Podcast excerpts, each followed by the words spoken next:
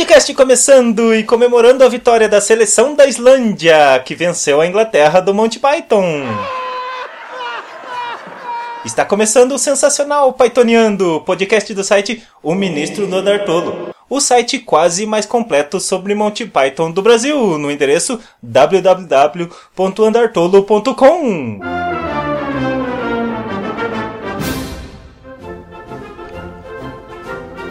E o que vamos ter nesse podcast? Nesse podcast eu vou falar da primeira vez em que o Monty Python saiu das fronteiras do Reino Unido, vindo parar no continente americano. Também vou falar do musical Spamalot, que foi baseado no filme Monty Python em Busca do Cálice Sagrado. Ah, você sabia que Game of Thrones tem alguma coisa a ver com Monty Python? É, meu camarada, e para finalizar, eu vou falar da belíssima canção The Silly Walk Song. Vamos lá?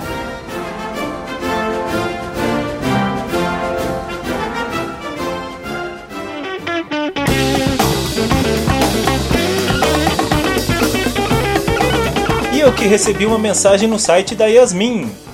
Não, deixa eu falar de novo aqui, porque não é o site da Yasmin. E eu que recebi uma mensagem no site o ministro do Andartolo, a mensagem da Yasmin. E a mensagem dizia: Quanto mais eu descubro sobre Monty Python e seus envolvidos, mais eu me apaixono. Parabéns pelo trabalho pythonesco desse site. Muito obrigado, Yasmin. Você é um amor de pessoa.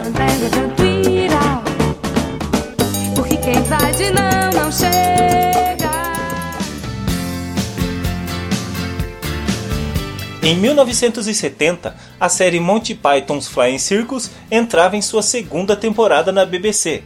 E foi exatamente nesse ano que a série atravessou fronteiras, pois o primeiro país estrangeiro a adquirir os direitos de transmissão foi o Canadá, sendo uma das apostas da emissora Canadian Broadcasting Corporation, ou melhor dizendo, CBC. Só que depois de transmitir 19 episódios da primeira e da segunda temporadas, a série foi cancelada em janeiro de 1971. Por causa disso, mais de 700 pessoas telefonaram para reclamar e 150 estudantes fizeram uma manifestação em frente aos estúdios da emissora, em Montreal. Só que, mesmo com os fãs implorando por Monty Python, a CBC não transmitiu mais. A feira da fruta Fãs de Game of Thrones, vocês sabiam que o castelo de Winterfell é o mesmo que foi usado no filme Monty Python em busca do cálice sagrado? Sim, esse castelo se chama Down Castle, uma fortaleza medieval de domínio público que fica na Escócia. E não é só isso. David Benioff, o co-criador da série, afirmou que Monty Python foi uma influência enorme para a criação da série. Feira da fruta é a feira mais cara Ah, e vocês sabiam que o ator Isaac Hampst- Hampstead Wright, Hamster, Is- Isaac Hampstead Wright, que faz o papel do menino Bram Stark em Game of Thrones, é muito fã de Monty Python? Sim, ele disse isso aqui durante uma entrevista para a revista Vanity Fair. Abre aspas. Eu gosto dos Simpsons e de Bob Esponja. Quanto a filme em carne e osso, eu adoro comédia, especialmente Monty Python. Fecha aspas. E agora, para finalizar essa conexão entre Game of Thrones e Monty Python, uma curiosidade meio bobiuda. O ator Finn Jones, que interpretou o Sir Loras, contou para o site Hollywood Life que seu nome verdadeiro não é Finn Jones, mas sim Terence Jones. Abre aspas. Eu só mudei meu nome para evitar confusão com Terry Jones, um membro do grupo de comédia Monty Python. Fecha aspas.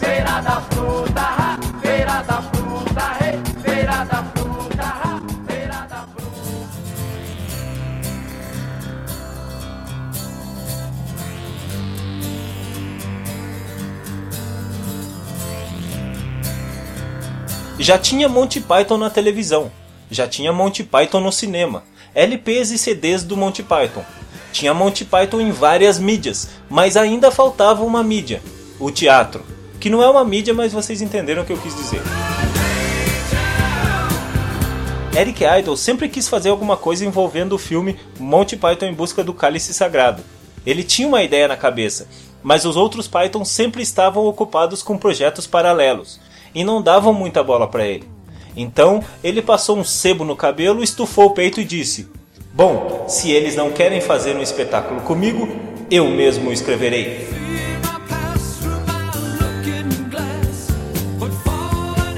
Então, em 2001, Idol se reuniu com o compositor John Dupré e juntos botaram a cabeça para funcionar.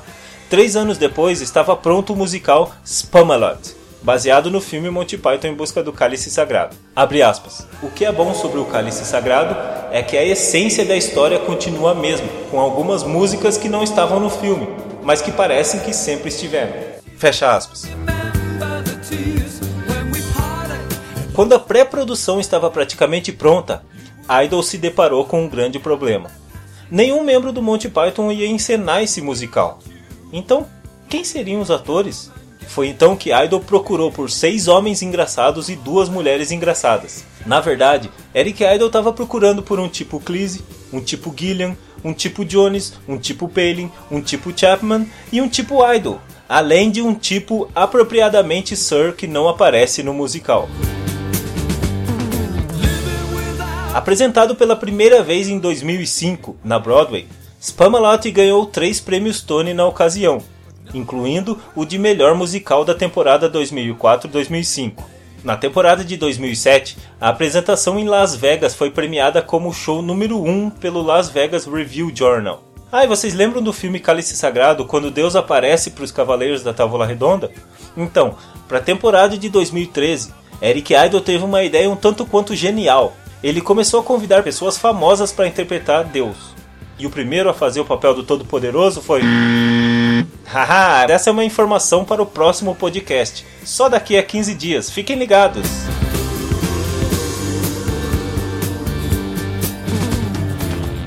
E para fechar o podcast de hoje, na sessão musical desse sétimo Pythoniano, eu vou falar da maravilhosa canção The Silly Walk Song, ou em bom português, a canção do andar tolo. Não tem muito o que falar dessa canção, na verdade, já que ela foi composta por Eric Idle especialmente para o show de retorno do Monty Python, que aconteceu em 2014.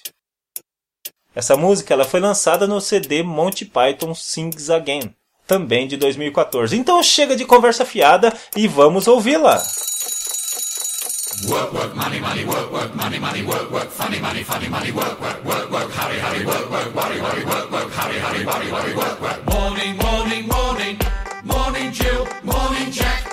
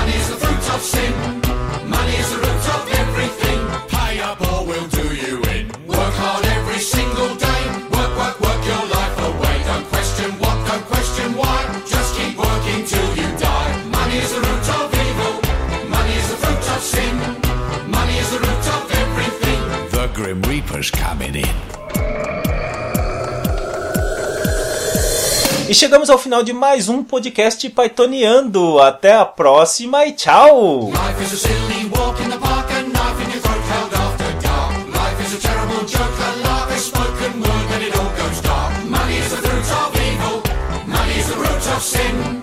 Funny money loot will make you rich. Life's a bitch and you can't win. Money is the root of evil, Money's the